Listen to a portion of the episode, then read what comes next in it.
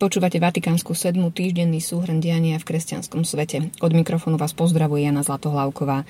V aktuálnom súhrne sa dozviete, ktorí kardináli a biskupy kritizujú nemeckú synodálnu cestu, kedy sa stretne pápež s nemeckými biskupmi a ako môžu ženy absolvovať ženskú verziu programu Exodus 90.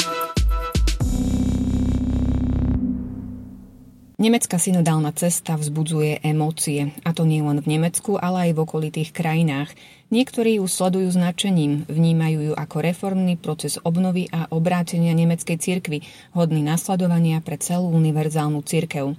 Iní sa na výsledky jednotlivých synodálnych zhromaždení v podobe prijatých dokumentov pozerajú s obavami či dokonca s pohoršením. Otvorene sa hovorí aj o tom, že doterajšie smerovanie synodálnej cesty môže mať až schizmatické dôsledky. Začiatkom septembra sa uskutočnilo vo Frankfurte nad Mohanom už štvrté synodálne zhromaždenie, na ktorom boli schválené dokumenty týkajúce sa svetenia žien či zmien v učení o homosexualite. Na programe je ešte jedno synodálne zhromaždenie na jar, kde sa bude hlasovať o ďalších dokumentoch, voči ktorým sa tiež dvíhajú hlasy, že sú v rozpore s učením katolíckej cirkvi. Pápež František sa ešte v júni v rozhovore pri jezuitský časopis Laci Velta Katolika zmienil, že predsedovi nemeckých biskupov Georgovi Becingovi tlmočil svoje výhrady. Povedal som mu, že v Nemecku je veľmi dobrá evangelická cirkev. Nepotrebujeme dve. V novembri sa nemeckí biskupy chystajú do Vatikánu na návštevu ad limina. Bude určite zaujímavé sledovať, čo povie biskupovi Becingovi pápež tentoraz. Ako avizoval predseda Nemeckej biskupskej konferencie, do Vatikánu sa chystajú priniesť všetky dokumenty, ktoré už schválili na synodálnej ceste. Prednedávnom 70 biskupov celého sveta adresovalo nemeckým biskupom bratský otvorený list, v ktorom vyjadrili znepokojenie z toho, akým smerom sa uberá synodálny proces. Medzičasom pribudli ďalší signatári, medzi inými sú aj šiesti známi kardináli, napríklad kardinál Pell z Austrálie, kardinál Ruiny z Talianska či americký kardinál Burke. Odpoveď od biskupa Georga Becinga však zrejme obavy veľmi neodvrátila. Becing vyjadril údiv nad námietkami a uistil, že synodálna cesta sa orientuje na ústredné zdroje poznania viery, písmo a tradíciu, učiteľský úrad cirkvy a teológiu, ako aj na zmysel pre vieru u veriacich a znamenia čias vykladané vo svetle Evanielia. Nemecký kardinál Walter Kasper, vplyvný teológ v službách Vatikánu počas pontifikátu pápeža Františka, sa už niekoľkokrát kriticky vyjadril k prebiehajúcemu procesu.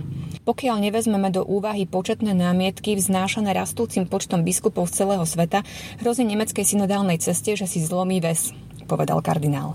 Michael Warsaw, riaditeľ katolického mediálneho domu EWTN, v jednom zo svojich komentárov o dianí na synodálnych zhromaždeniach poukazuje na to, že priaznivci synodálnej cesty určite nemôžu kardinála Kaspera odmietnúť ako tradicionalistu, keďže práve on na začiatku pontifikátu pápeža Františka rozprudil diskusiu o možnosti príjmania Eucharistie pre rozvedených a znova zosobášených katolíkov. Warsaw píše, je teda evidentne nepravdivé tvrdiť, že silná opozícia voči smerovaniu synodálnej cesty sa obmedzuje len na konzervatívnych katolických lídrov. Ani v biskupskej konferencii to nie je jednoliaté, hoci by sa to vzhľadom na niektoré schválené kontroverzné synodálne dokumenty mohlo tak zdať. Práve na septembrovom synodálnom zhromaždení 21 biskupov svojim odmietavým stanoviskom zablokovalo prijatie základného dokumentu, ktorým sa malo meniť učenie o sexuálnej morálke. Bolo to prekvapivé a vyvolalo to na strane predsedníctva synodálnej cesty hlboké sklamanie. Následne sa stretli len biskupy, aby si svoje postoje vzájomne vydiskutovali. Táto debata zrejme priniesla svoje ovocie počas ďalších, nie tajných, ale verejných hlasovaní, keď už len 8 zo 69 biskupov hlasovalo proti zmenám v učení o homosexualite. K známym kritikom už dlhodobo patrí regensburský biskup Rudolf Foderholzer, Gregor Maria Hanke z Eichstättu, Štefan Oster z Passau či kolínsky kardinál Volky a niekoľko pomocných biskupov, napríklad pomocný augsburský biskup Werner, ktorý spochybnil to, či vôbec všetci biskupy chápu synodalitu rovnako. Biskup Werner povedal, vnímam rozdiel medzi tým, čo o synodalite hovorí pápež František a tým, čo sme zažili vo Frankfurte. Až príliš často sa na dosahovanie určitých cieľov používajú emócie namiesto vecných argumentov. Biskup Becing totiž práve situáciu, ktorú riešili na synodálnom zhromaždení v súvislosti s neschváleným dokumentom, vníma ako ukážku synodality. Zažili sme, že diskusia a dynamika sú možné. Pre mňa je najdôležitejšie, že sme zostali spolu. To bytie spolu je v preklade synodalita. Komentár Michaela Varsava k týmto udalostiam sa ponúka iný pohľad. Hovorí, taktika obnaženého nátlaku, predvedená na poslednom synodálnom zhromaždení, je úplne cudzia zdravému fungovaniu kolegiálnej a bratskej cirkvi. V podstate zrádza samotnú koncepciu synodality, píše komentátor. Synodálnej ceste a neschválenému dokumentu sa budú nemeckí biskupy ešte venovať na jesennom plenárnom zasadnutí biskupskej konferencie vo Fulde, ktoré sa začne v pondelok. Na programe bude okrem iného aj príprava návštevy ad limina a otázky, ktoré prednesú biskupy pápežovi v Ríme. Možno padne reč aj o tom, ako to, kto vlastne myslí s tou synodalitou. Vypočujte si ďalšie udalosti v skratke. Súd s 90-ročným hongkongským kardinálom Zenom opäť odložili. Začne sa v pondelok. Pojednávanie tento týždeň už odročili z dôvodu, že mal súdca pozitívny test na COVID. Zena budú súdiť v súvislosti s jeho úlohou správcu prodemokratického právneho fondu. Neznámi ozbrojenci v Kamerune podpálili katolický kostol a uniesli piatich kňazov, dvoch lajkov a reholnú sestru. Incident odsúdili aj biskupy, ktorí vyzvali na okamžité prepustenie unesených.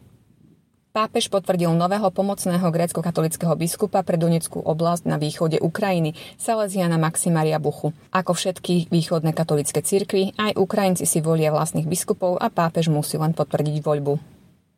Lotyšská vláda vyzvala ruského patriarchu Kirila, aby Lotyšskej pravoslavnej cirkvi udelil autokefáliu, teda nezávislosť. Ruská pravoslavná cirkev tento krok Lotyšska ostro odsudila.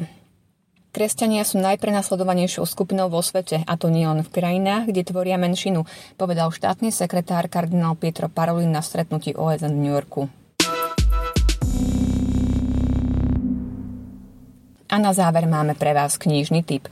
Aj ženy majú svoju verziu programu Exodus. V našom vydavateľstve Postoj Media sme vydali novú knihu pre ženy Velebim 90 od autorky Kylan Brown. Obsahuje 60-dňový program zameraný na ženskú spiritualitu, ktorý sa opiera o záväzok rásť vo svetosti prostredníctvom čnosti, modlitby a skúmania života svetých žien.